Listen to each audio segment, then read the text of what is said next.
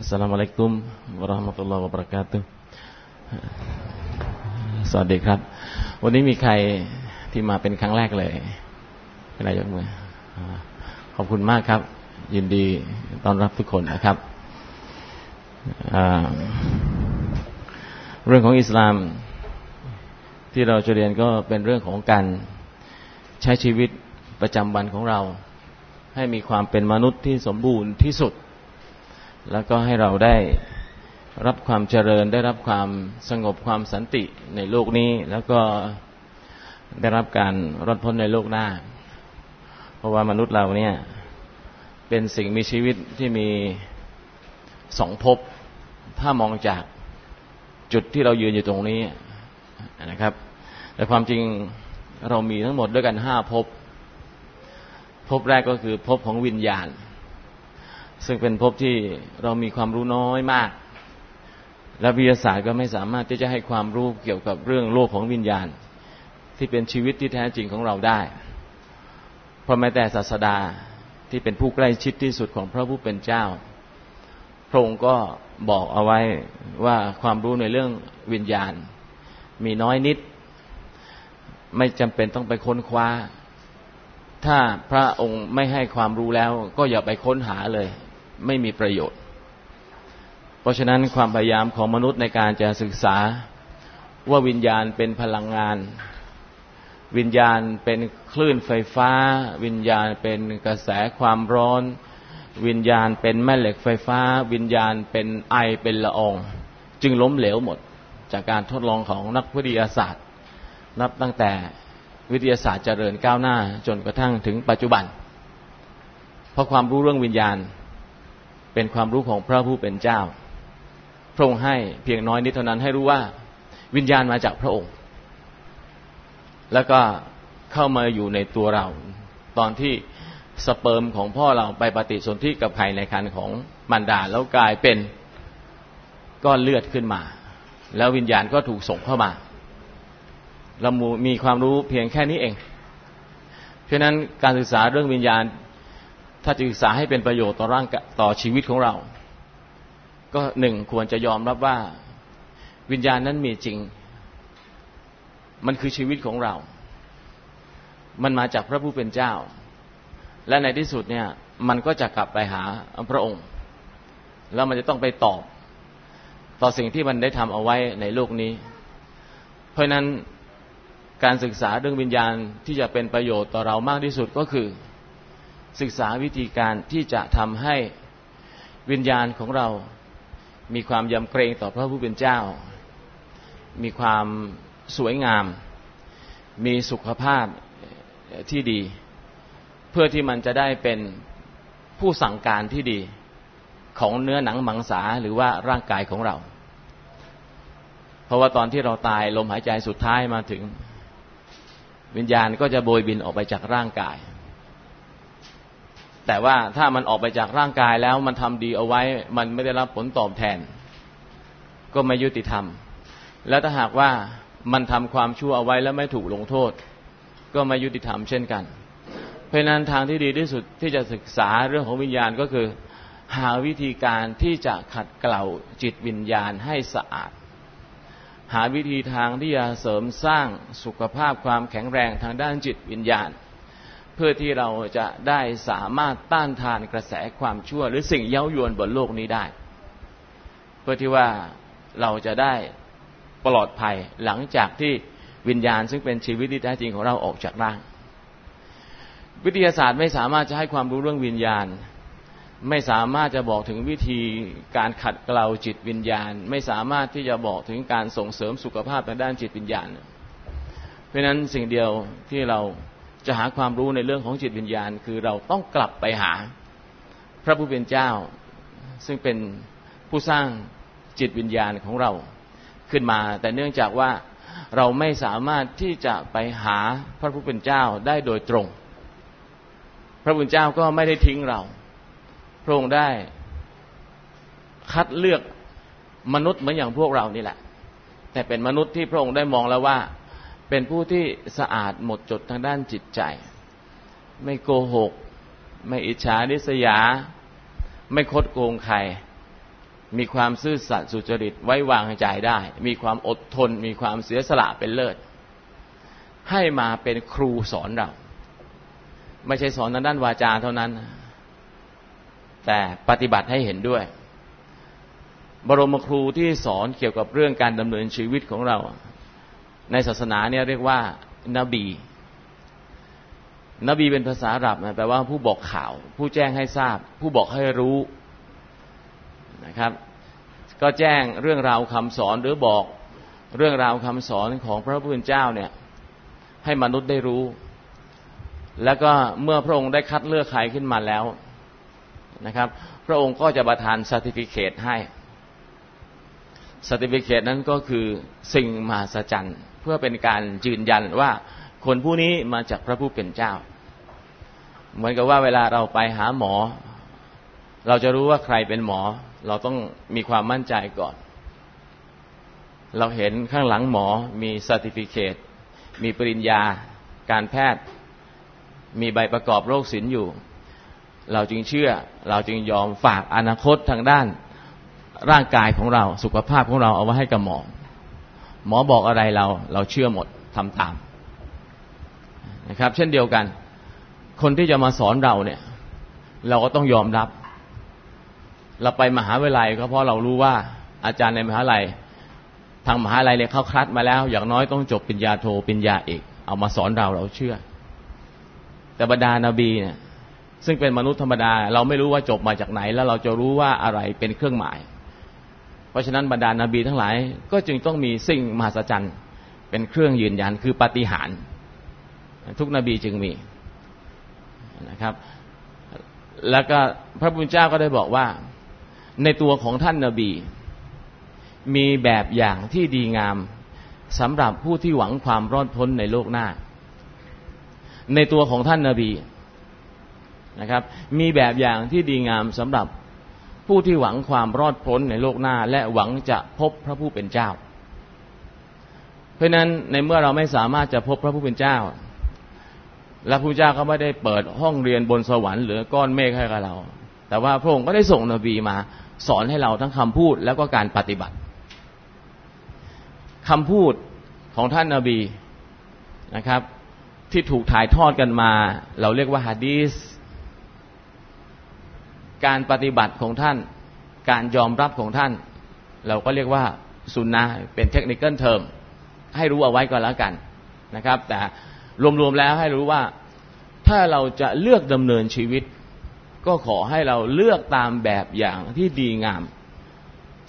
นะครับ เลือกจากนาบี ไม่ใช่เลือกเอาจากมนุษย์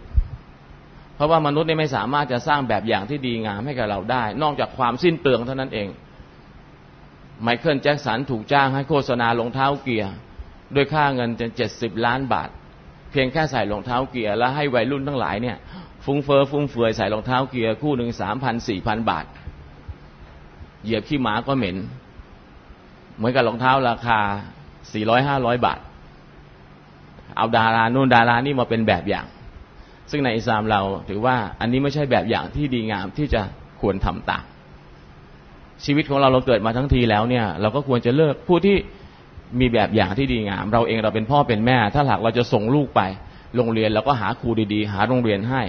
บอกให้ลูกทำตามตัวอย่างที่ดี แต่ปัญหาคือว่าตัวอย่างที่ดีคือใคร ในอิสลามก็จะบอกมนุษย์ทั้งรวมๆเอาไว้ทั้งหมดว่า ในตัวของท่านนบีมีแบบอย่างที่ดีงามสำหรับผู้ที่หวังความรอดพ้นในโลกหน้าเพราะฉะนั้นเราก็ยึดแบบอย่างของท่านนบี และท่านนาบีเนี่ย ท่านมายังโลกนี้เนี่ย ท่านต้องการจะมาปฏิรูปมนุษย์ วัตถุประสงค์สำคัญของบรรดานาบีทั้งหลายเนี่ยก็คือท่านมาเพื่อที่จะปฏิรูปมนุษย์ให้อยู่ในสภาพของความเป็นคนที่สมบูรณ์ แล้วให้มีแนวทางในการดำเนินชีวิตที่ถูกต้อง แต่เนื่องจากว่าวิญญาณมันเป็นตัวบงการเนื้อหนังมังสาของมนุษย์ เพราะฉะนั้นสิ่งแรกที่จะต้องทำก็คือการปฏิรูปทางหัวใจเสียก่อน ท่านถึงได้บอกว่าในร่างกายของมนุษย์เรา มีก้อนเนื้ออยู่ก้อนหนึ่ง ถ้าหากว่าก้อนเนื้อนั้นดีแล้ว ทุกสิ่งทุกอย่างก็จะดีไปด้วย ก้อนเนื้อนั้นก็คือหัวใจ หัวใจในที่นี้ไม่ได้หมายความว่า หัวใจที่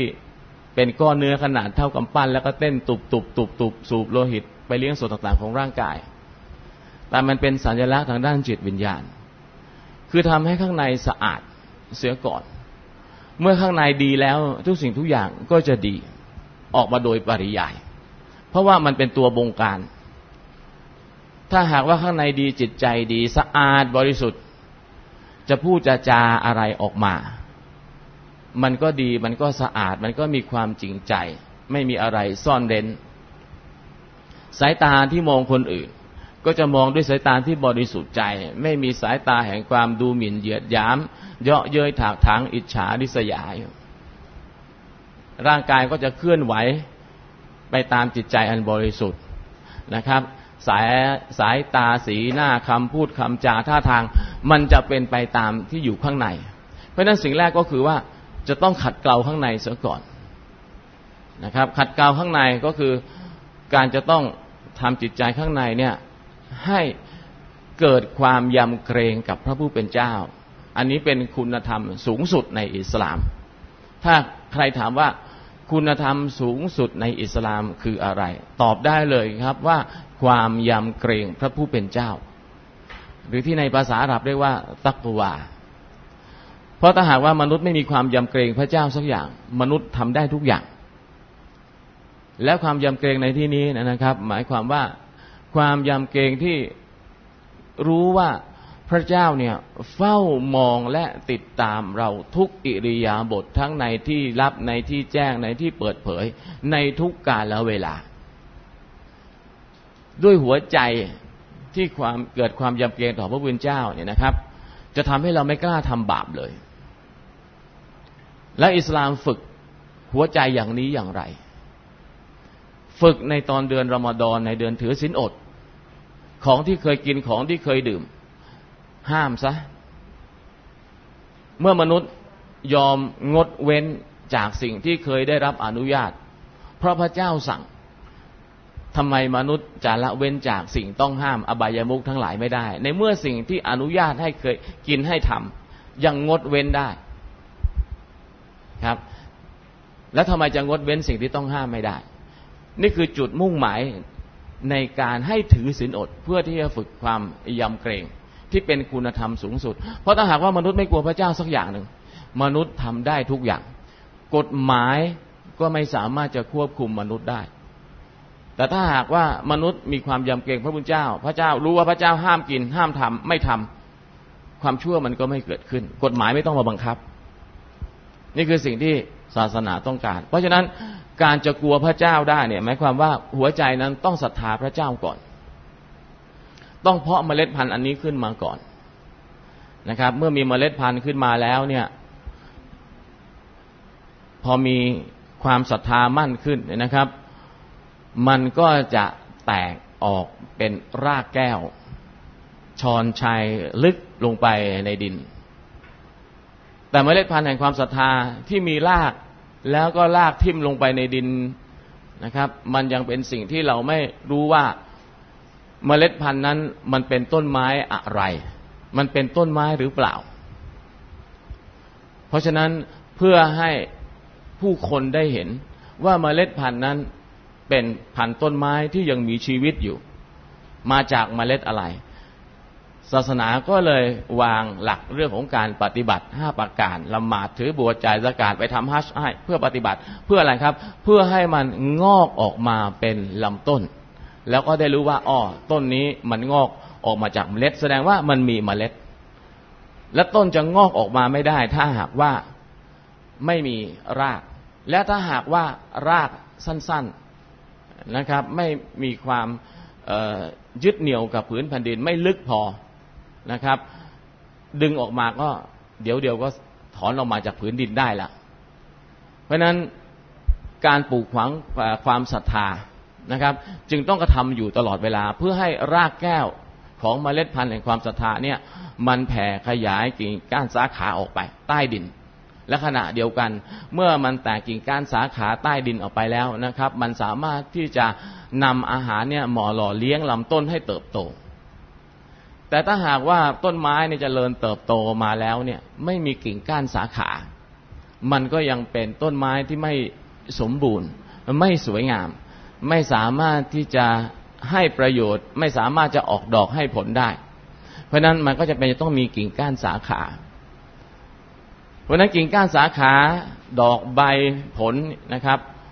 มันก็คืออะไร มันก็คือกิริยามารายาท จริยธรรมคุณธรรมในชีวิตที่เราปฏิบัติในชีวิตประจำวัน เราเรียกว่าเอสาน ความศรัทธาเราเรียกว่า อีมาน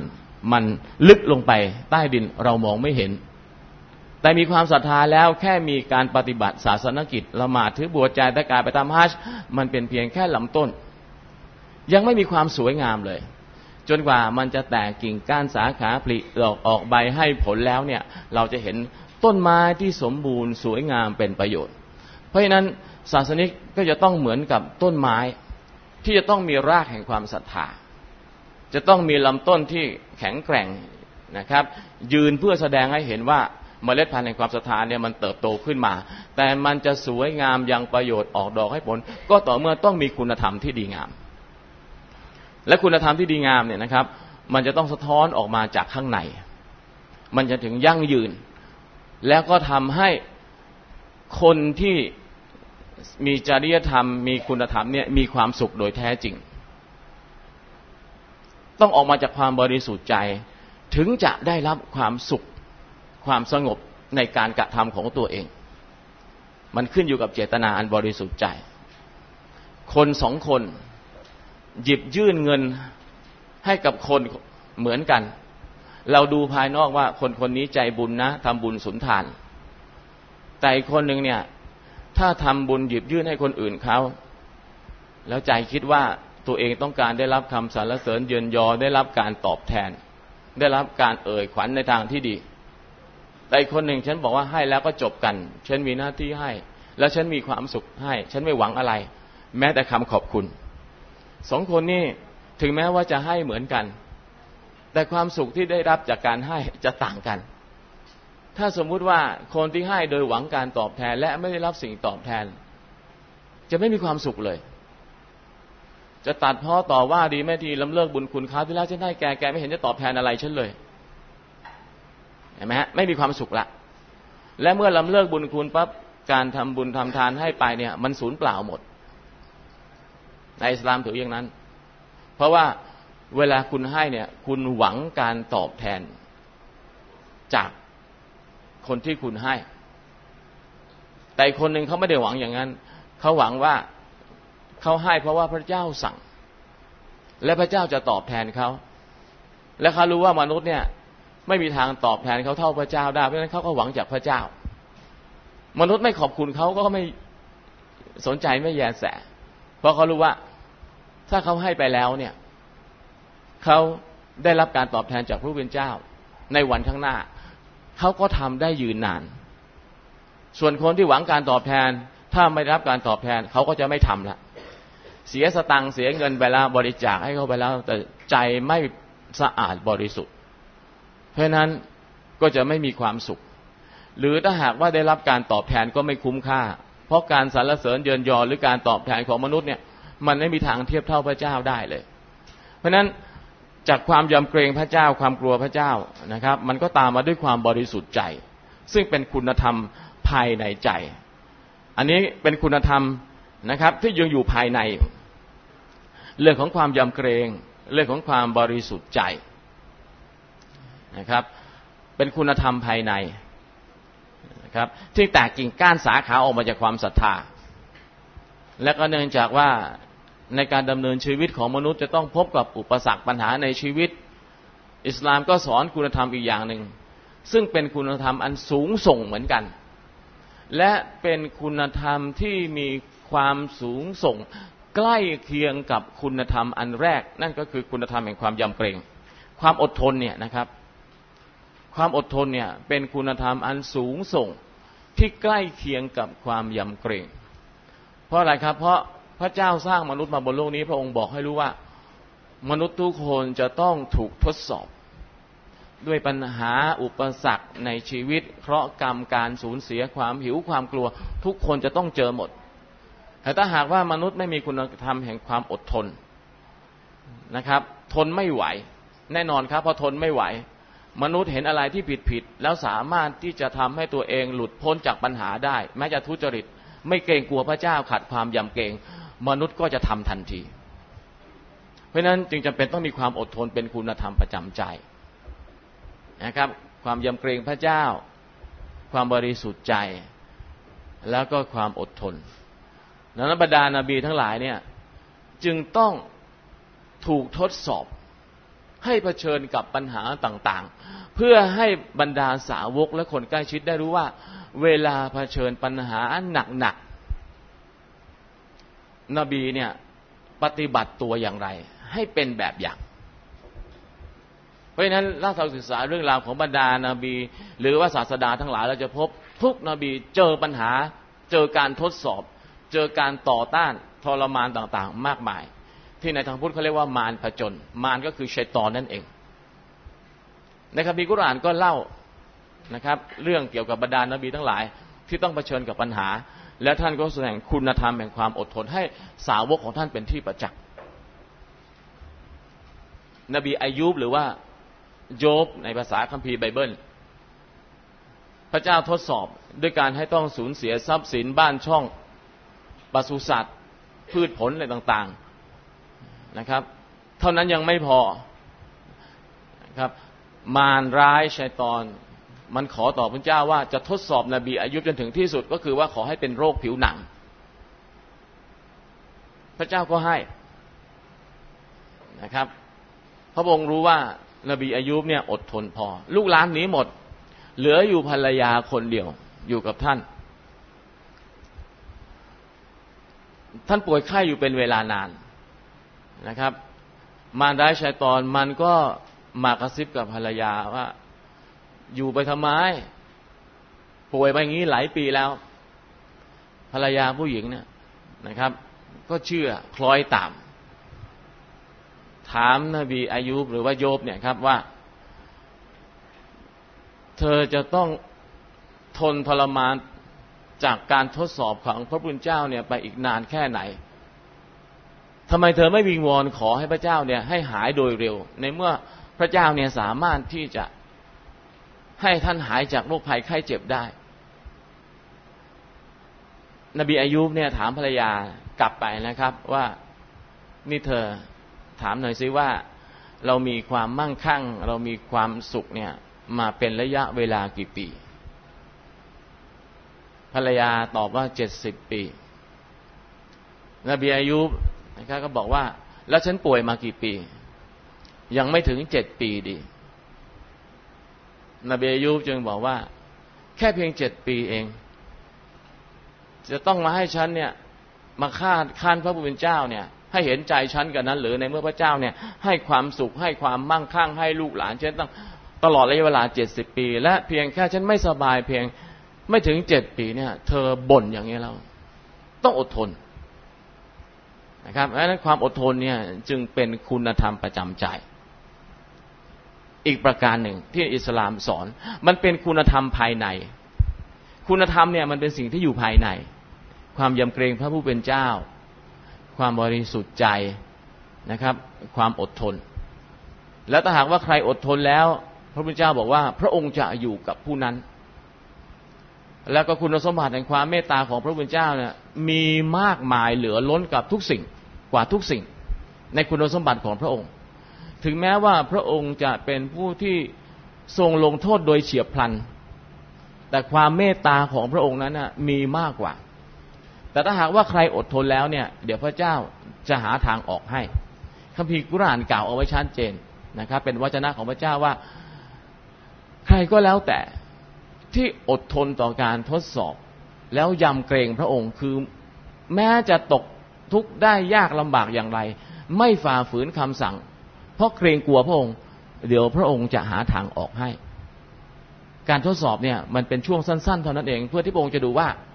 เมื่อเวลามนุษย์ประสบกับการทดสอบในรูปของเคราะห์กรรมความลำบากการสูญเสียแล้วเนี่ยมนุษย์จะอดทนไหมมนุษย์จะนึกถึงใคร มนุษย์จะวิงวอนขอความช่วยเหลือจากใคร นี่คือสิ่งที่พระองค์ต้องการ เพราะนั้นความอดทนจึงเป็นแบบอย่างของบรรดาศาสดาทั้งหลาย เมื่อเราไปเปิด หนังสือประวัติศาสตร์ศาสดาดู เราจะพบว่าทุกศาสดา เจอเหมือนกันหมด บางคนเจอขนาดที่ว่าใกล้ปางตายนะครับ อย่างในสมัยของนบีอีสาหรือพระเยซูท่านก็เกือบเหมือนกัน เกือบจะถูกเอาไปตึงบนไม้กางเขนแล้ว แต่ด้วยความอดทนของท่าน พระพุทธเจ้าก็ช่วยท่านให้รอดพ้นจากการถูกตึงบนไม้กางเขน ในอิสลามเราเชื่อว่าพระเยซูไม่ถูกตึงบนไม้กางเขน เพราะการถูกตึงบนไม้กางเขนเป็นการลงโทษ โจรที่เลวช้าเลวสามที่สุดในยุคนั้น พระพุทธเจ้าให้นบีอีสามาเกิดในลักษณะอันมหัศจรรย์เพื่อเป็นการยืนยันว่า พระพุทธเจ้าจะทำอะไรก็ได้ เหนือธรรมชาติ พระองค์ไม่ปล่อยให้นบีของพระองค์ต้องถูกลงโทษเช่นนั้น แล้วถ้าหากว่าพระเยซูถูกตรึงกางเขน พระเยซูยังช่วยตัวเองไม่ได้ และพระเยซูจะไปช่วยไถ่บาปให้ใครได้ในสามเราเชื่ออย่างนี้นะครับเพราะนั้นบรรดานาบีทั้งหลายเนี่ยจึงถูกทดสอบอยู่ตลอดเวลา แต่บรรดานาบีทุกคนก็มีความอดทนเป็นเลิศ นบีมุฮัมมัดก็เหมือนกันสิบสามปีในนครมักกะท่านเผยแผ่อิสลามแบบสันติ มีคนยากคนจนคนอ่อนแอคนระดับทาส มาเข้ารับอิสลาม และคนเหล่านี้ถูกกดขี่ข่มเหง ปางตายทรมาน บางคนถูกฆ่าตายไปก็มี หลายคนคิดที่จะต่อสู้ ตอบโต้ด้วยวิธีการรุนแรงกลับ แต่นบีบอกยังพระเจ้ายังไม่สั่ง อย่าทำอะไรทั้งสิ้น ท่านยอมที่จะทนทุกข์นะครับ เพื่อที่จะใช้ความทุกข์อันนั้นน่ะเป็นเสมือนกับเบ้าหลอม เบ้าหลอม มุสลิมในยุคต้นให้มีความศรัทธาที่มั่นคงมีความอดทน ที่จะแบกรับภารกิจต่อไปในวันข้างหน้า นั้นเราต้องมองในสภาวะวิกฤตเนี่ยเราต้องมองว่าในวิกฤตมันมีโอกาส มันมีสิ่งดีอยู่ เพราะกรรมใดๆก็แล้วแต่ความลำบากในชีวิตของเราเนี่ยมันเป็นเสมือนกับเตาที่จะหลอมเราเอาสิ่งที่ไม่ดีออกไป ทองกว่าจะบริสุทธิ์ได้เนี่ยเขาต้องเผา ต้องผ่านความร้อน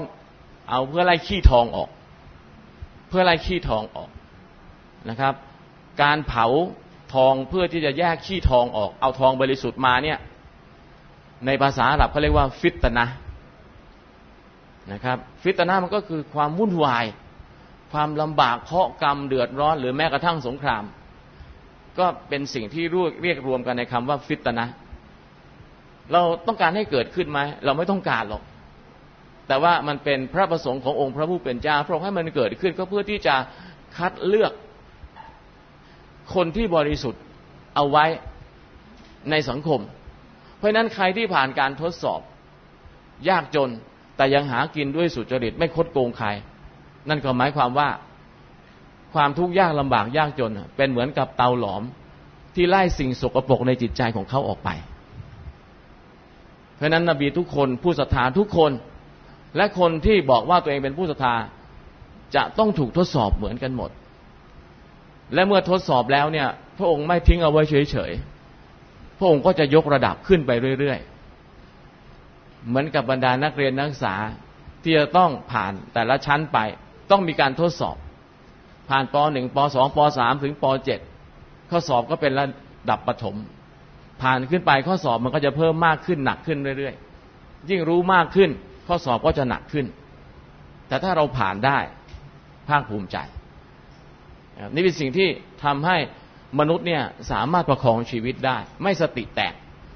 ถ้าไม่มีความอดทน ไม่มีความบริสุทธิ์ใจ ไม่มีความยำเกรงพระเจ้าพอมนุษย์ตกอับขึ้นมาทำลายได้ทุกอย่างแม้กระทั่งตัวเอง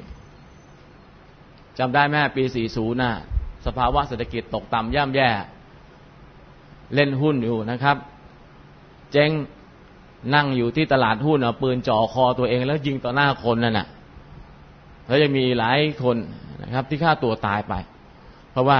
ไม่สามารถที่จะอดทนแบกรับวิกฤตเศรษฐกิจในตอนนั้นได้ นี่คือคุณธรรมที่เราจำเป็นจะต้องมี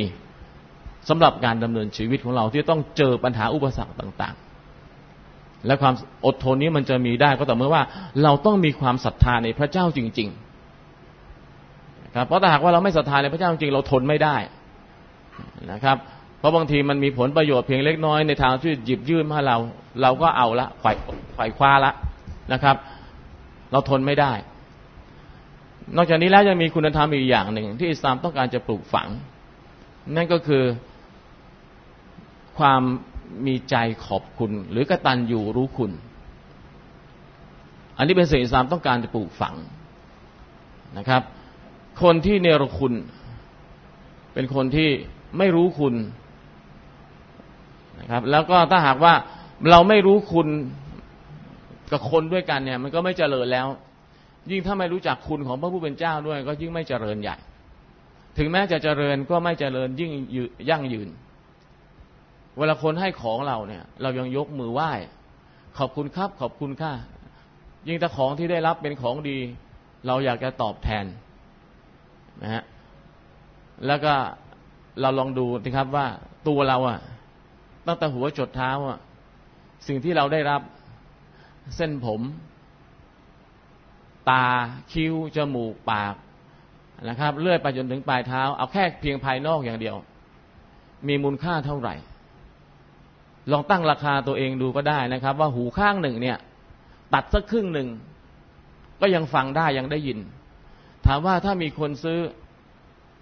เราจะขายไหม ถ้าใครจะขายเดี๋ยวผมจ่ายให้สองพันใครจะประมูลเป็นสามพันผมก็จะให้ จ่ายเงินสดเลย เดี๋ยวออกนอกห้องนี้ เราไม่ขายนะครับสองข้างเท่าไหร่ ปลายจมูกขอเฉือนนิดเดียว ยังหายใจได้ไม่ตาย เอาไหม เราไม่เอา พระบุญเจ้าให้เราเท่าไหร่ อันนี้แค่อวัยวะภายนอกยังไม่รวมถึงอวัยวะภายในนะครับ หัวใจมันสมองเป็นสิ่งที่มีค่ามากที่สุดนะครับ พระเจ้าให้เรามา แล้วเราจะไม่ขอบคุณพระเจ้าบ้างเลยเหรอเพราะนั้นความสำนึกในบุญคุณหรือการขอบคุณเนี่ยจึงเป็นคุณธรรมอีกประการหนึ่ง ที่พระองค์ต้องการจะปลูกฝังดังนั้นเนี่ยเมื่อเวลาเราได้รับสิ่งที่ดีงามนะครับ พระพุทธเจ้าเนี่ย บอกให้เรากล่าวขอบคุณพระองค์ด้วยคำว่า อัลฮัมดุลิลละอัลฮัมดุลิลละบรรดาการสรรเสริญเป็นของอัลลอฮ์นะครับ คนให้ของเรา คนให้ของเรามานะครับ เรารู้ว่าของขวัญเนี่ยมาจากมือเขาอะแต่จริง ๆแล้วเนี่ย มันมาจากพระเจ้า เพราะว่าพระเจ้านะสั่งให้เขามีจิตใจดีงามให้ของแก่เรา จะด้วยอะไรก็แล้วแต่ เราสำนึก ในบุญคุณของพระผู้เป็นเจ้าก่อน ด้วยการกล่าวว่า อัลฮัมดุลิลละบรรดาการสรรเสริญเป็นของพระองค์แล้วก็กล่าวกับผู้ที่ให้เราว่าจาซักัลลอจาซักัลลอนะครับแปลว่าขออัลลอฮ์ได้ทรงตอบแทนความดีจาซักัลลอขออัลลอฮ์ได้ทรงตอบแทน นี่คือว่าธรรมของอิสลาม เป็นการแสดงถึงความขอบคุณ ขอบคุณมนุษย์ด้วยกัน เราใช้คำว่าจาซักัลลอฮ์ขออัลอได้ทรงตอบแทน ถ้ากล่าวว่ายะซักัลลอฮ์ค่อยรัน ก็ขออัลอได้ทรงตอบแทนความดี นี่คือการขอบคุณมนุษย์ด้วยกันคือ เราขอให้อัลลอฮ์นี่ได้ตอบแทนเขา เราเองเนี่ยเราตอบแทนเขาเนี่ยไม่ได้มากเท่าไหร่หรอกขอให้อัลลอฮ์เนี่ยตอบแทนเขาเนี่ยดีกว่า เพื่อที่อัลลอฮ์จะได้ให้เขามากๆไงนะครับ และในที่สุดว่าให้ต่อให้ให้อัลลอฮ์ตอบแทนเขาเนี่ยการตอบแทนอัลลอฮ์ที่มีแต่เขาเนี่ยมันก็จะกลับมาสู่เราอีกในวันข้างหน้า นี่คือวิธีการฉลาดในการใช้ชีวิต ขอเราให้ตอบแทนเขากินข้าวเสร็จ เราก็กล่าวขอบคุณพระเจ้าด้วยคำว่าอัลฮัมดุลิลละที่ให้ข้าวเราให้น้ำเราเห็นไหมฮะ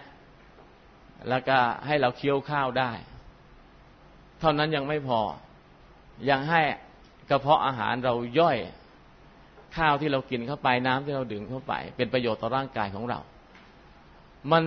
มากมายมหาศาลอันนั้นเรายกมือไหว้อัลลอฮ์งั้นเหรอแค่กล่าวอัลฮัมดุลิลละแค่นั้นเหรอไม่ใช่ เราแสดงความขอบคุณต่อพระองค์ด้วยการละหมาด อันนั้นการละหมาดเนี่ยเป็นการแสดงความขอบคุณต่อพระผู้เป็นเจ้า ซึ่งเมื่อละหมาดแล้วไม่ได้เกิดผลดีกับใครเลย นอกจากตัวเองนะครับ เคยสอนในเรื่องหัวข้อการละหมาดไปแล้วว่า เวลาเราละหมาดเนี่ย มันเกิดผลดีกับตัวเราเอง เพราะหนึ่งเราสงบสองเรารู้สึกว่าเราใกล้ชิดผู้ที่ทรงอำนาจที่จะประทานปัจจัยอย่างที่ผู้ที่ทรงจะคุ้มครองเราได้ ผู้ที่ทรงยิ่งใหญ่ แล้วอบอุ่น เดินไปไหนกับผู้ยิ่งใหญ่ เรารู้สึกเท่เรารู้สึกอบอุ่น เรารู้สึกภูมิใจ รู้สึกปลอดภัย เช่นเดียวกันถ้าเราละหมาด เราจะเกิดความรู้สึกอย่างนั้นขึ้นมา การละหมาดทำให้เรามีโอกาสได้พักนะครับ อย่างน้อยก็สิบห้านาทีไม่ถึงอะนะครับ ถ้าเรารู้จักละหมาดจิตใจเราก็จะสงบนะฮะ เพราะฉะนั้นการละหมาดเนี่ยจึงเป็นการขอบคุณพระเจ้าที่มีผลดีกับตัวผู้ปฏิบัติเอง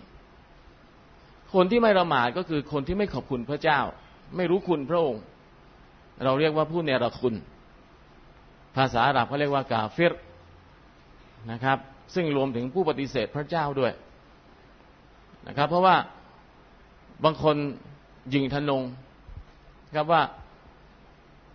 สิ่งต่างๆเนี่ย ที่เราได้รับในชีวิตประจำวันเนี่ย ไม่ได้พระเจ้าหรอก ตัวเราเองต่างหากที่ได้สิ่งเหล่านี้มา ที่ทำสิ่งเหล่านี้ขึ้นมา ตัวเราเองต่างหากนะครับ ไม่ใช่พระเจ้าหรอก ถ้าลูกเราเนี่ยนะครับ ที่เราส่งเสียให้เรียนจนกระทั่งจบเนี่ย เรียนจบแล้วเนี่ยมีคนมาถามว่านี่พ่อใช่ไหมไอ้ลูกเราบอกว่าไม่ใช่ ถ้าเราเป็นแม่เนี่ย เราจะรู้สึกยังไง กริยาอย่างนี้เขาเรียกว่าเนรคุณนะครับ ไม่ยอมรับไม่พอนะครับเวลาปิญญา ไปไหว้คนอื่นแล้วบอกว่าคนเหล่านี้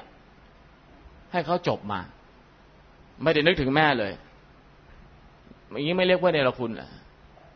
ไปขอบคุณคนอื่นทั้งนั้นที่ว่าพระเจ้าเป็นผู้ที่ให้ชีวิตให้ร่างกายให้สติปัญญาให้ความรู้ความสามารถ แต่ว่าเวลาขอบคุณเนี่ย ไปขอบคุณคนอื่นเห็นไหมอันนี้ก็คือการเนรคุณนะครับ เท่านั้นยังไม่พอถ้าหากว่าเอาทรัพย์สินเอาความรู้ความสามารถไปใช้ในการต่อต้านผู้มีพระคุณ อันนี้ยิ่งเนรคุณหนัก ยิ่งขึ้นไปใหญ่ การเนรคุณเนี่ยนะครับ มันเกิดขึ้นได้ในสามลักษณะดังที่กล่าวมา คือปฏิเสธผู้ที่มีพระคุณ ไปขอบคุณคนอื่นแทนผู้ที่มีพระคุณ แล้วใช้สิ่งที่ผู้มีพระคุณให้มาไปต่อต้านผู้ที่มีพระคุณ นี่คือการเนรคุณในลักษณะของอิสลามได้กล่าวไว้ เพราะนั้นเรื่องของการขอบคุณสำนึกในบุญคุณเนี่ยจึงเป็นคุณธรรมที่อิสลามต้องการจะปลูกฝังให้เกิดขึ้นในจิตใจนะครับ คุณธรรมสุดท้ายเนี่ยก็คือเรื่องของการ มอบหมายไว้วางใจต่อพระผู้เป็นเจ้า เราเรียกในภาษาอาหรับว่าตะวักกุลตะวักกุลนะครับ คุณธรรมแรกคือความยำเกรงพระเจ้าเรียกว่าตักวา คุณธรรมที่สองความบริสุทธิ์ใจนะครับ เรียกว่าอิคลาสอิคลาสคุณธรรมที่สามนะครับคือความอดทน เราเรียกว่าสบัร สบัรคุณธรรมที่สี่ที่กล่าวไปเมื่อกี้นี้นะครับ ก็คือเรื่องของการขอบคุณนะครับ เราเรียกว่าชุกุรชุกุรนะครับว่าการขอบคุณ คุณธรรมสุดท้ายที่สามต้องการที่จะปลูกฝังนะครับ ก็คือการไว้วางใจการมอบหมาย ให้อัลลอฮ์เนี่ยเป็นผู้ที่ตัดสินชี้ขาดทุกสิ่งทุกอย่างในกรณีสุดท้าย ว่ากุลคือไว้วางใจอัลลอฮ์นะครับ อันนี้เนี่ยจะทำให้มนุษย์เนี่ยไม่มีความทนงตน คือมนุษย์บางคนคิดว่างานที่ตัวเองทำขึ้นมาเนี่ย แล้วมันประสบผลสำเร็จเนี่ยเป็นเพราะว่าตัวเอง ฉันเตรียมการวางแผนอย่างดี ฉันทำทุกสิ่งทุกอย่างตามหลักวิชาการ เมื่อสำเร็จขึ้นมาปุ๊บนะครับ คนอื่นทำไม่สำเร็จก็ไปเหยียดหยามดูถูกเขา ไม่มีฝีมือ นะครับในขณะที่ตัวเองเนี่ยก็จะทนงตน ว่าตัวเองเป็นผู้ที่สร้างความสำเร็จขึ้นมากับมือ ลักษณะอย่างนี้อิสลามไม่ต้องการจะให้เกิดกับมุสลิม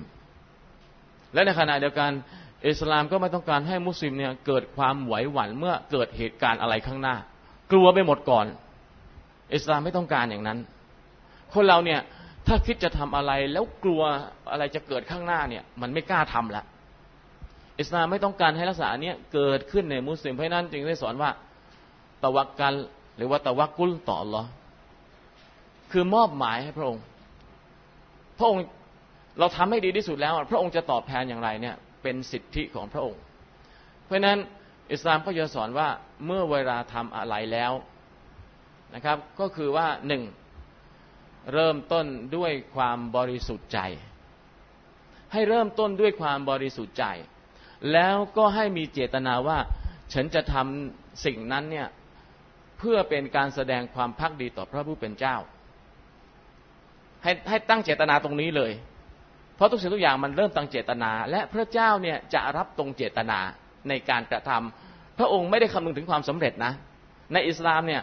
เราอย่าไปคิดว่าถ้าเราไม่สำเร็จทำอะไรไม่สำเร็จแล้วเนี่ย พระเจ้าจะลงโทษเรานะไม่ใช่ พระองค์จะรับตรงเจตนา นะครับ เริ่มต้นเจตนาอย่างไรเนี่ยพระเจ้ารับตรงนั้น เพราะนั้นถ้าจะใช้ชีวิตให้ฉลาดนะครับ ถ้าเป็นมุสลิมนะ เวลาจะออกจากบ้านไปทำงาน ต้องมีเจตนาเลยว่า ฉันจะทำงานแล้วฉันจะเก็บเงินเอาไว้จ่ายสกาดฉันจะเก็บเงินเอาไว้ไปทำฮัจตั้งเจตนาอย่างนี้เลย เพราะการไปทำฮัจการจ่ายสกาดเนี่ย หรือการทำบุญทำทานเนี่ย มันเป็นสิ่งที่พระผู้เป็นเจ้าเนี่ย ต้องการให้เราทำเพื่อขัดเกลาจิตใจของเรา เพราะนั้นเมื่อเราตั้งใจจะทำเพื่อพระองค์ พระองค์ก็จะเอื้ออำนวยให้ เราต้องตั้งอย่างนี้เลย แล้วเราท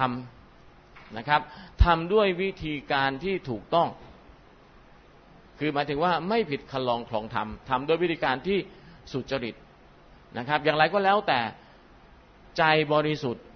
ในการที่จะทำให้ผลผลสำเร็จนั้น เราก็ต้องวางแผนการทำงาน การวางแผนเราวางแผนได้ เราคาดหวังได้นะครับ แต่เรื่องของความสำเร็จนั้น เราต้องฝากไว้กับอัลลอฮ์เพราะเราไม่รู้เลย แล้วปลูกผลไม้ทำสวน สิ่งที่เราจะต้องทำก็คือว่าเราต้องเตรียมดินให้ดี หาเมล็ดพันธุ์ดีๆ หาปุ๋ยทำให้ดินชุ่ม ด้วยน้ำนะครับ ปกป้องจากมแมลงทำอย่างดีที่สุด แล้วสุดท้ายเนี่ยเราก็มอบหมายว่า ขอร้อได้ประทานความสำเร็จในความพยายามของข้าพระองค์ เพราะเราไม่รู้เลยว่า เมื่อเราปลูกไปแล้วเนี่ย อีกห้าปีเนี่ย เราจะได้ผลเท่าไหร่ จะได้ผลหรือไม่เราไม่รู้เลย เหมือนกับที่เราทำงานเนี่ยนะครับ ถ้าเราทำแล้วประสบผลสำเร็จ นั่นก็เพราะว่าอัลลอฮ์ให้สำเร็จ เพราะว่าเราไม่มีสิทธิ์จะสร้างความสำเร็จได้เลยนะครับ ทีมฟุตบอลที่แข่งกันในพรีเมียร์ลีกอะทุกทีมอยากจะได้ชัยชนะทั้งนั้น แต่มีใครกำหนดชัยชนะได้บ้าง บางครั้งก็ต้องแพ้ งานทุกสิ่งทุกอย่างที่เราทำไปบางครั้งก็ไม่ประสบความสำเร็จ เพราะว่าความสำเร็จไม่ใช่สิ่งที่เกิดขึ้นมาจากเราเราเพียงแต่เพียงผู้ทำพระพุทธเจ้าเป็นผู้ประทานความสำเร็จ เพราะฉะนั้นเมื่อทำอะไรตั้งใจให้สะอาดบริสุทธิ์ ทำอย่างดีตามคันลองของธรรม มีศาสนากำกับ แล้วก็ฝากความหวังเอาไว้กับพระองค์ ขอให้พระองค์เป็นผู้ที่ประทานความสำเร็จ และเมื่อพระองค์ให้เท่าไหร่ก็ต้องยอมรับตรงนั้น ชีวิตถึงจะมีสุข เราคาดหวังว่าจะได้ห้าสิบล้าน แต่บางทีไม่ได้หรอกนะครับ ได้แค่ยี่สิบล้าน คนที่ทำธุรกิจทำมาค้าขายเนี่ยรู้ดีนะครับ เช็คอยู่ในมือเนี่ย พรุ่งนี้คิดว่าจะได้เงินแล้วอะปรากฏว่าพอเข้าธนาคารเด้งบึงบางทีไอ้ตรงที่ไม่คาดคิดน่ะ ได้มา โดยนึกไม่ถึง เพราะฉะนั้นพระเจ้าเป็นผู้ประทานให้ดังนั้นเราจะได้ไปทนงตนว่าความสำเร็จเกิดขึ้นจากเรา มนุษย์เป็นเพียงผู้ที่ทำเท่านั้น แล้วก็ความตวกันมอบหมายต่อพระเจ้าเนี่ย ว่าอะไรจะเกิดขึ้นก็เกิดเนี่ย ก็ทำให้มุสลิมมีความเชื่อมั่น คนอาหรับในสมัยก่อนเนี่ยเวลาจะเดินออกจากบ้าน เขาจะแงนขึ้นไปดูบนท้องฟ้า มีนกบินทางขวาออกไปทำงาน ถ้าหากว่ามีนกบินทางซ้ายถอยกรูด ก็แบบบ้านเราอะจิ้งจกทักถอยกรูด เห็นไหมฮะไม่กล้าละแต่ในอิสลามไม่อย่างนั้น พอนบีมาสอนบอกว่าไม่ใช่ พระเจ้าต่างหาก ไม่ใช่นกไม่ใช่จิ้งจก พระเจ้าจะให้เกิดอะไรก็เกิดได้ เพราะนั้นเวลาออกจากบ้าน ท่านนบีก็จะสอนเลยนะครับ ว่าให้อ่านดูอาบิสมิลลาฮิตะวักกัลตุอัลลอฮ์ลาฮาวละวะลากูวะตะอิลลาบิลละด้วยพระนามของอัลลอฮ์ฉันฝากความหวังความไว้วางใจ เอาไว้กับพระองค์ผู้ที่ทรงไม่มีพลานุภาพและอำนาจใด ๆ อยู่เหนือพระองค์ แล้วเราก้าวออกนอกบ้านทำงาน เรามอบหมายกับพระองค์อย่างนี้ อะไรจะมาทักอะไรจะเราไม่สนใจทั้งสิ้นนะครับ ก็ทำให้เราเกิดความมั่นใจ ทหารเนี่ยนะครับเขายังต้องการความมั่นใจเขาถึงได้มีการปลูกขวัญนะมันจะออกทัพเนี่ย เอาพระเครื่องให้เอาเครื่องรางของขลังให้ โดยหวังว่าไอ้สิ่งเหล่านี้เนี่ยจะคุ้มครอง แต่พอถึงสนามรบมาโดนสะเก็ดระเบิดตายครับ คือความตายมันต้องเกิดขึ้นอยู่ตลอดเวลาแล้ว แต่ว่า ในซามเราถือว่า ถ้าพระผู้เป็นเจ้าไม่ให้เราตาย เราก็ไม่ตาย ถึงแม้มันจะอันตรายอย่างเดียว มันก็ทำให้เกิดความกล้า แล้วยิ่งมีความเชื่อมั่นว่า ถ้าตายในหนทางของศาสนา เพื่อปกป้องศาสนาแล้ว มันเป็นเสมือนกับสะพานที่ข้ามไปสู่สวรรค์ทันที เราก็เกิดความฮึกเหิมอยากจะข้ามไปเห็นไหมฮะคนที่ตายในสนามรบเนี่ยนะครับ กล้าที่จะไปตายในสนามรบเนี่ยประการแรกเขาต้องมีคุณธรรมเรื่องของการตะวักกันอะไรจะเกิดก็เกิด และอันที่สองก็คือมีความเชื่อมั่นนะครับว่าสวรรค์มีจริงเหมือนกับเห็นด้วยตาดังนั้นคนตายยอมพลีชีพในสนามรบเขาถึงเรียกว่าชาฮีดชาฮีดเนี่ยแปลว่าพยาน พยานหรือผู้ที่เห็นเห็นอะไรครับ เห็นสวรรค์เหมือนกับเห็นด้วยตาตัวเองมันก็เหตุการณ์เกิดขึ้นต่อหน้าต่อตาเราเนี่ย เราอยู่ในสภาพของชาฮีดอันนี้คนที่ตายในศาสนายอมไปรบ ยอมตายยอมพีชีพ เพื่อศาสนาเนี่ยนะครับ เขามีความเชื่อเหมือนกับเห็นด้วยตาตัวเอง เพราะนั้นเขาจะข้ามละตายก็ตายเขาข้าม เขาก็ยอมเสียสละชีวิต มันก็ทำให้เกิดพลังใจขึ้นมา นะครับ นี่คือคุณธรรม คุณธรรมภายในจิตใจที่อิสลามต้องการนะครับ แล้วมันจะแตกแขนงมันจะแตกออกมา นะครับ แตกออกมาจากความเชื่อแตกมาจากภายใน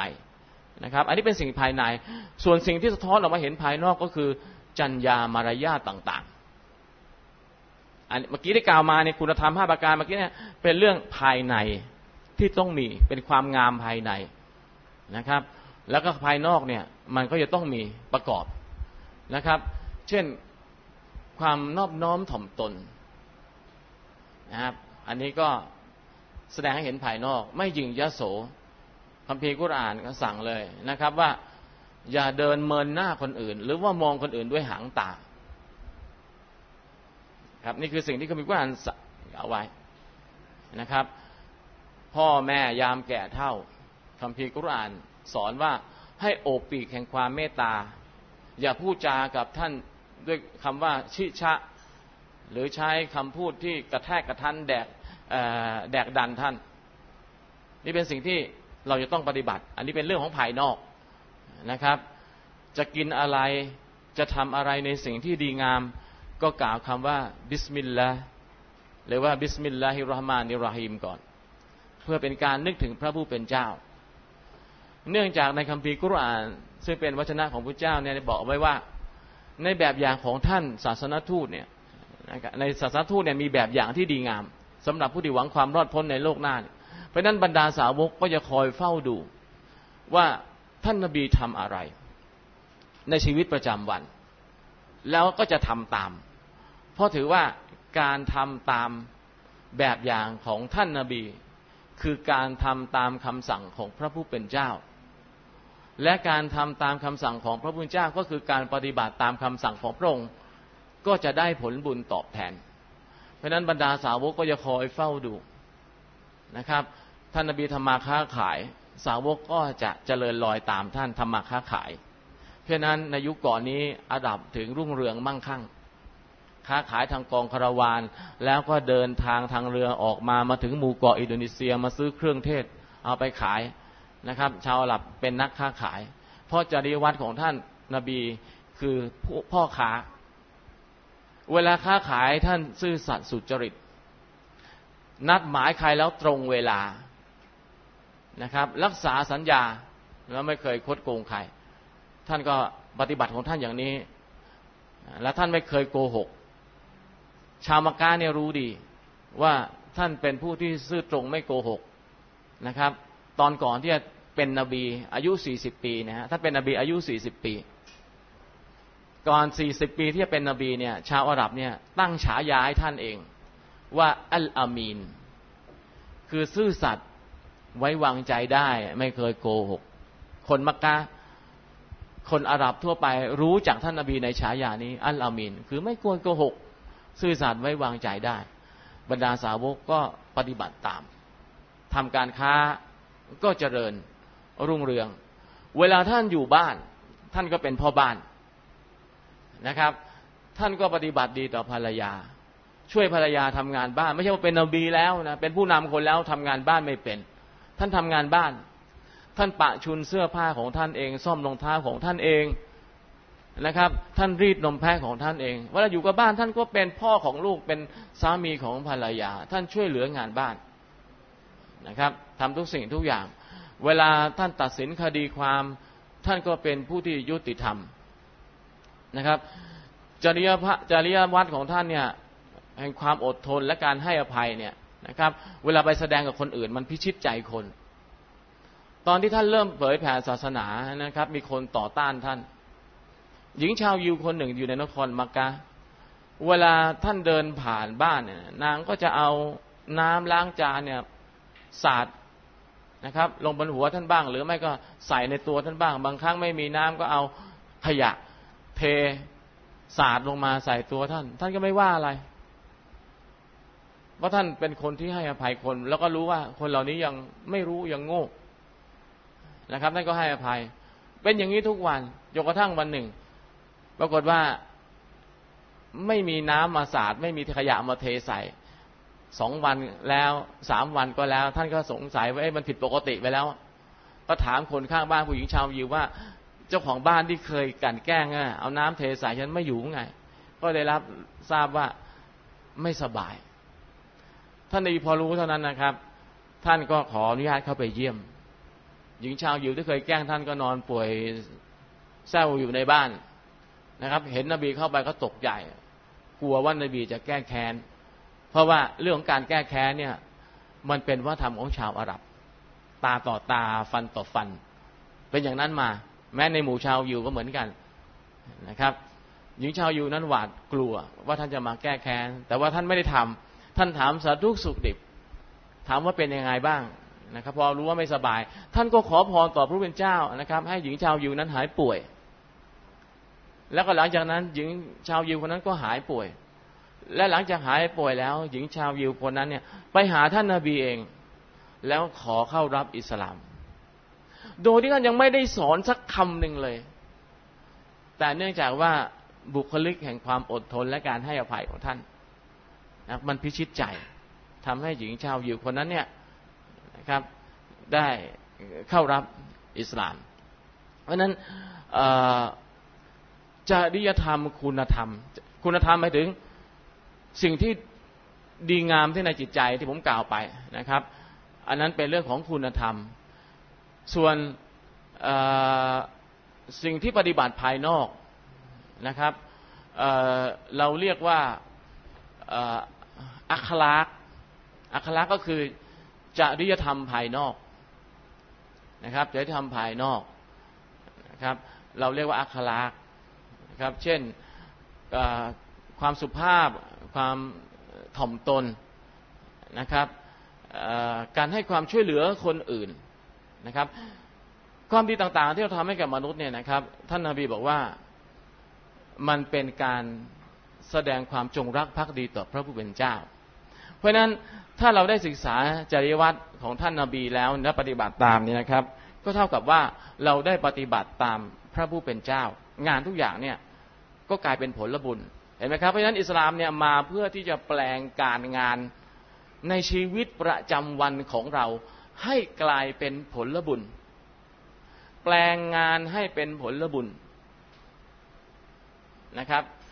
ไม่ใช่แปลงทรัพย์สินให้เป็นทุนไม่มี เราแปลงการงานเนี่ยให้เป็นผลบุญ โดยวิธีการอย่างนี้งานทุกวันที่เราทำหนึ่งเริ่มต้นด้วยเจตนาบริสุทธิ์ แล้วก็ก่อนจะทำอะไรกล่าวนามพระผู้เป็นเจ้า ประการที่สองประการที่สามนะครับทำตามแบบอย่างของท่านศาสดามุฮัมมัดอันที่สี่ทำอย่างเต็มที่แล้วนะครับ ขอความสำเร็จจากอัลลอฮ์เมื่ออัลลอฮ์ประทานความสำเร็จให้ หรือไม่ประทานความสำเร็จให้ ให้กล่าวว่าอัลฮัมดุลิลละความสำเร็จที่ไม่ได้เกิดขึ้นในโลกนี้เนี่ย นะครับ มันไม่สูญเปล่า เพราะว่าเราทำเพื่อพระองค์ไปแล้ว และพระองค์เป็นผู้ประทานความสำเร็จ เพราะฉะนั้นเมื่อพระองค์ไม่ประทานความสำเร็จ เราไม่ต้องรับผิดชอบ เรารับผิดชอบตรงเจตนา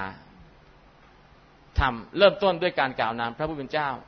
ทำตามแบบอย่างของท่านนาบีนะครับ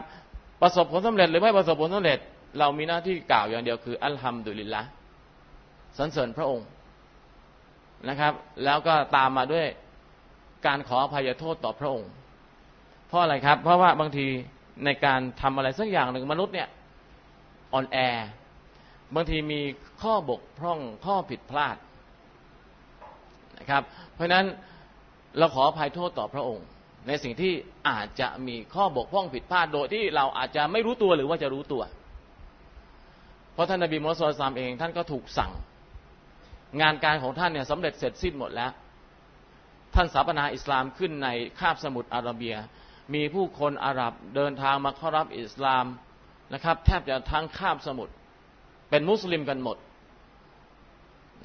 แต่ว่าพระเจ้าสั่งว่าอย่าทนงในความสำเร็จนะ ถ้าหากว่าพระเจ้าไม่ประทานความสำเร็จให้ก็ไม่มีทางประสบความสำเร็จเป็นเด็ดขาด เพราะก่อนหน้านี้ศัตรูมารุกรานเจ้าต้องสองสามครั้งกำลังสุเจ้าน้อยกว่า แต่เราได้ช่วยปกปักรักษาช่วยเหลือให้เจ้าได้รับชัยชนะ จากกำลังที่น้อยกว่า สามารถชนะกำลังที่มากกว่าได้ เพราะว่าเราให้ความช่วยเหลือลำพังสู่เจ้าคนเดียวกับบรรดาสาวกไม่กี่หยิบมือ ไม่มีทางที่จะอยู่รอดได้หรอก เพราะนั้นอย่าทะนงตนนะครับ เมื่อประสบความสำเร็จแล้วให้กล่าวสดุดี พระผู้เป็นเจ้าด้วยคำว่าอัลฮัมดุลิลละ แล้วก็ขออภัย เพราะว่านบีก็นบีเถอะนะครับ บางทีก็อาจจะมีข้อบกพร่องผิดพลาด เล็กๆ น้อยๆอยู่เหมือนกัน ในฐานะที่เป็นมนุษย์ ซึ่งเรื่องนี้มันมีรายละเอียดปีกย่อยอยู่นะครับ ก็ไม่สามารถที่จะกล่าวได้หมด เพราะว่าเวลาไม่เอื้ออำนวยนะครับ มันหมดแล้ว ก็ให้รู้ว่า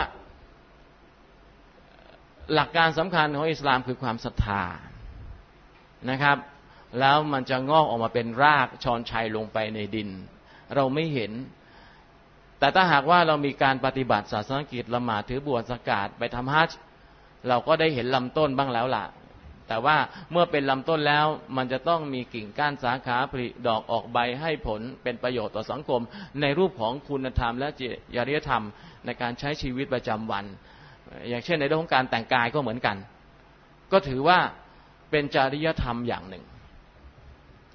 นะครับ ที่อิสลามกำหนดเอาไว้ให้ ผู้หญิงนะ่ะรักสวยรักงาม ก็จะแต่งผมสมัยก่อนจำได้ไหมทรงผมรุ่นพ่อรุ่นแม่เราอะคงได้เห็นอะนะครับ ทรงสวอน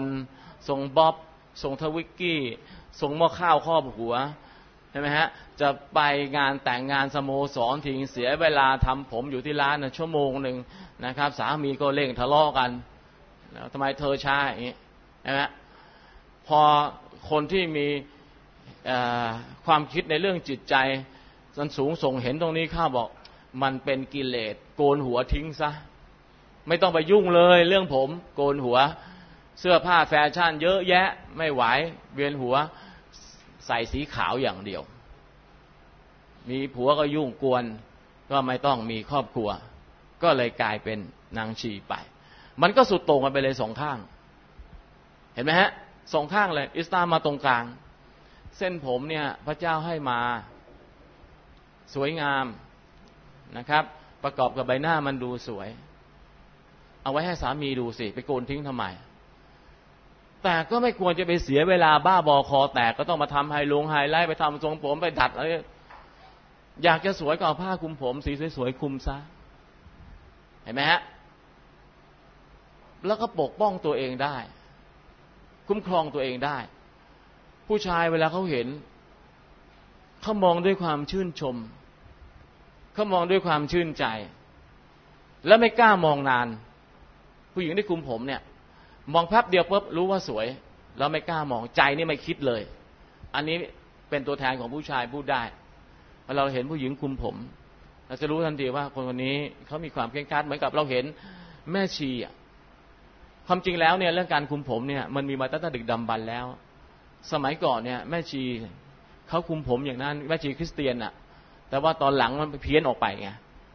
นะครับ ก็มีคุมผมในสไตล์ต่าง ๆ กระโปรงก็สั้นขึ้นมานะครับเสื้อเสื้อก็แขนสั้นขึ้นมาสามส่วนบ้าง ก็แฟชั่นก็เปลี่ยนไปทุกปี แต่ในอิสลามเนี่ยกำหนดเอาไว้เลยว่า ผ้าคุมผมคุณจะใช้สีอะไรก็ได้ไม่กำหนดนะครับ แต่ขออย่าให้มีรูปสัตว์ก็แล้วกัน อย่าให้มีรูปสัตว์เสื้อผ้าก็เป็นกันอย่าให้มีรูปสัตว์ แต่งกายจะด้วยสีสันอะไรก็ได้ให้ปกปิดมิดชิดนะครับ ยกเว้นหน้ากับฝ่ามือ สีสันไม่กำหนด แต่ถ้าหากว่าจะช่วยป้องกันคนอื่นไม่ให้เสียสมาธิในเวลาละหมาดนะครับ เวลาละหมาดเนี่ยก็อย่าใส่สีสันลวดลายมากนัก เพราะว่าไปเดี๋ยวคนข้างหลังเนี่ยเขามองเอ๊ะนี่มันซื้อร้านไหน สวยดี แทนที่จะนึกถึงอลอโนนมันนึกถึงว่าจะออกมาแล้วจะซื้อเสื้อผ้าอะไร แล้วมาเสียหมด เพราะนั้นก็ใส่เสื้อคลุมซะที่เมืองอาหรับเมืองนอกเขาก็จะมีเสื้อคลุมยาว คุณใส่ชุดยงยุยอะไรก็แล้วแต่นะครับ ก็ใส่ไปแต่พอเข้าละหมาดปุ๊บเขาก็เอาเสื้อคลุมใส่ เพื่อจะปกปิดลวดลายของตัวเองเอาไว้ เพื่อไม่ให้คนข้างหลังเนี่ยมองแล้วก็คิดไปต่างๆ นานานะครับ เป็นการป้องกันการเสียสมาธิของคนอื่นเขา นะครับเรากลับมาบ้าน เราก็เก็บเส้นผมเอาไว้ให้สามีดู เอาไว้ให้รูปผม เอาไว้ให้เชยผม น้ำหอมอิสลามสั่งห้ามใส่ออกนอกบ้านนะผู้หญิง ใส่ในบ้านนะส่งเสริมนะครับ เพราะฉะนั้นควรจะมีน้ำหอมหลากกลิ่นเอาไว้ในบ้าน นบีนี่ชอบน้ำหอมมาก ผู้ชายเองก็ควรจะซื้อน้ำหอม เป็นของขวัญให้แก่นบีไอ้ของขวัญให้แก่ภรรยานะครับ เพราะว่านบีเองเนี่ยชอบนะครับอันนั้นคนอาหรับเนี่ยถ้าเขารักใครชอบใคร เขาจะให้น้ำหอม เวลาคนมาที่บ้านเนี่ยนะครับเขาจะเอาน้ำหอมแต้มให้นะครับ อันนี้เป็นธรรมเนียมของเขาเพราะเขารู้ว่านาบีนี่ชอบกลิ่นหอม ผู้ชายอนุญาตใส่ น้ำหอมออกนอกบ้านได้ แต่ก็ต้องเป็นน้ำหอมอ่อนๆไม่ใช่น้ำหอมที่ฉุนกึกเวลาเข้าไปยืนละหมาดในมัสยิดแล้วคนข้างๆ จะเวียนหัวอย่างนั้นก็ไม่เอาเหมือนกันนะครับ ส่วนผู้หญิงนี่ห้ามเลย ห้ามใส่น้ำหอมออกนอกบ้านนะครับ อยู่ในบ้านให้ใส่ เอาไว้ให้สามีเชยชมดมกลิ่นอยู่ในบ้าน ไม่ใช่ออกไปข้างนอกให้คนอื่นเขาเชยชมดมกลิ่นอยู่ในบ้านใส่สโลงเก่ากินกะปิออกไอ้อย่างนี้เนี่ยอิสลามไม่ ส่งเสริมไม่สนับสนุน ท่านนบีสอนถึงขนาดที่เรียกว่ามารยาทในการอยู่กันระหว่างสามีภรรยา ก่อนจะนอนเนี่ยยังสอนเลยนะครับ ว่าให้อาบน้ำชำระล้างร่างกาย ให้สะอาด ใส่น้ำหอมกลิ่นอ่อนๆนะครับ แล้วก็แม้กระทั่งก่อนที่จะมีความสัมพันธ์กับภรรยา ท่านก็สอนผู้ชาย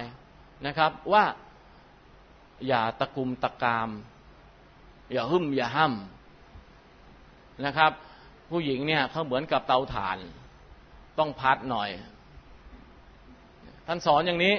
ถึงว่าให้มีการหยอกล้อเล้าลม ส่วนผู้ชายนะเตาแก๊ส จุดปุ๊บก็ติดพับนะครับ เพราะนั้นก็ต้องรู้อันนี้นบีสอนนะครับ แล้วก็บอกผู้ชายไว้ว่า ผู้หญิงเขาก็มีชีวิตจิตใจ ก็ต้องการความสุขเหมือนกัน เพราะฉะนั้นเมื่อตัวเองต้องการความสุขก็ต้องควรที่จะให้คู่ครองตัวเองมีความสุขด้วย และสั่งภรรยาเอาไว้ว่าเมื่อสามีเกิดความต้องการนะครับ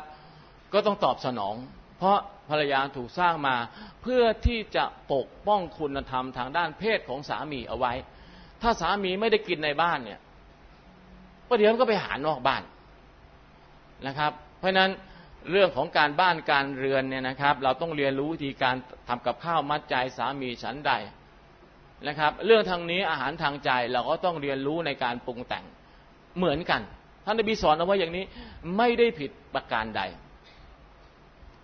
และคัมภีร์กุรอานนะครับ ก็ยังสอนเรื่องความสัมพันธ์ทางเพศ เปรียบเทียบด้วยภาษาที่สวยงามว่าภรรยาของสู่เจ้าเนี่ยเปรียบเสมือนกับไร่นา สู่เจ้าจงเข้าไปสู่ไรนาตามที่สู่เจ้าเนี่ยพึงใจ เห็นไหมฮะเป็นภาษาที่สวยงามใช้เปรียบเทียบภรรยาว่าเหมือนกับไรนาคือเป็นสิ่งที่เราต้องไปเพาะปลูกเพื่อให้เกิดพืชผล คือลูกหลานนั่นเอง แล้วก็ให้เข้าไปด้วยความพึงพอใจ เมื่อมีไรนาแล้วเนี่ยนะครับ เราก็ต้องดูแลสงวนรักษาให้ดินอุดมสมบูรณ์นะครับ แล้วก็ให้ชาวไร่ชาวนาเนี่ยเข้าไปในไร่นาของตัวเองตามที่พึงใจ เป็นภาษาที่บอกว่าเราจะหกขเมนตีลังกาอย่างไงก็ได้ แต่ว่าก็ขอให้อยู่บนไรนาของเรา เพราะฉะนั้นการมีความสัมพันธ์ทางเพศผ่านทางช่องอื่นที่ไม่ใช่ไรนา จึงถือเป็นบาปนะอิสลามจะห้ามถึงขนาดนี้เลยนี่ในรายละเอียดนะครับ ห้ามการมีความสัมพันธ์ทางเพศในระหว่างที่ภรรยามีประจำเดือน จนกว่าจะหมดประจำเดือน และได้อาบน้ำชำระร่างกายก่อน ถึงจะมีความสัมพันธ์ทางเพศได้ เห็นไหมครับ ท่านสอนถึงขนาดที่เรียกว่า หลังจากกินอาหารสักหนึ่งชั่วโมงอย่ามีความสัมพันธ์ทางเพศ เพราะขณะนั้นเนี่ยร่างกายกำลังย่อยอาหารทำงานหนักอยู่เหนื่อยการไปมีความสัมพันธ์ทางเพศเนี่ยเป็นการอาจจะได้รับความสุขแต่ว่าไม่ร้อยเปอร์เซ็นต์นะครับ เพราะว่าร่างกายกำลังทำงานอยู่ มันไปแย่งสมาธิหมด แล้วก็ทำเป็นการซ้ำเติมให้กับร่างกายขึ้นเหนื่อย นี่คือสิ่งที่กุรอานสอนและนบีมาปฏิบัติให้ดูนะครับยังมีรายละเอียดอีกมากมายที่เป็นแบบอย่างที่ดีงามของท่านนะครับ ในเรื่องชีวิตประจำวันของเราเนี่ยตั้งแต่เกิดจนกระทั่งตายเรื่องส่วนตัวเรื่องครอบครัวเรื่องของสังคมนะครับ เป็นสิ่งที่เราได้มาจากท่านศาสดามุฮัมมัดถ้าหากว่าเราเรียนรู้แล้วเราปฏิบัติตาม การงานทุกอย่างของเราที่ทำตามท่านนบี คือการปฏิบัติตามพระผู้เป็นเจ้า ซึ่งทำให้เราได้รับผลบุญนะครับ นี่คือสิ่งที่อยากจะฝากเอาไว้ให้แก่พวกเราในวันนี้นะครับ วันนี้ก็ขอขอบคุณทุกท่านนะครับ ที่ได้ให้ความสนใจแล้วก็ตั้งใจฟัง ก็ขอพรต่อพระเจ้าได้โปรดประทาน ความรู้ความเข้าใจที่ถูกต้องแล้วก็หนทางในการดำเนินชีวิตที่ดีงามให้แก่พวกเราทุกคนครับสลามอะลัยกุมวะราะมะตุลลอฮ์วะบะเราะกาตุสวัสดีครับ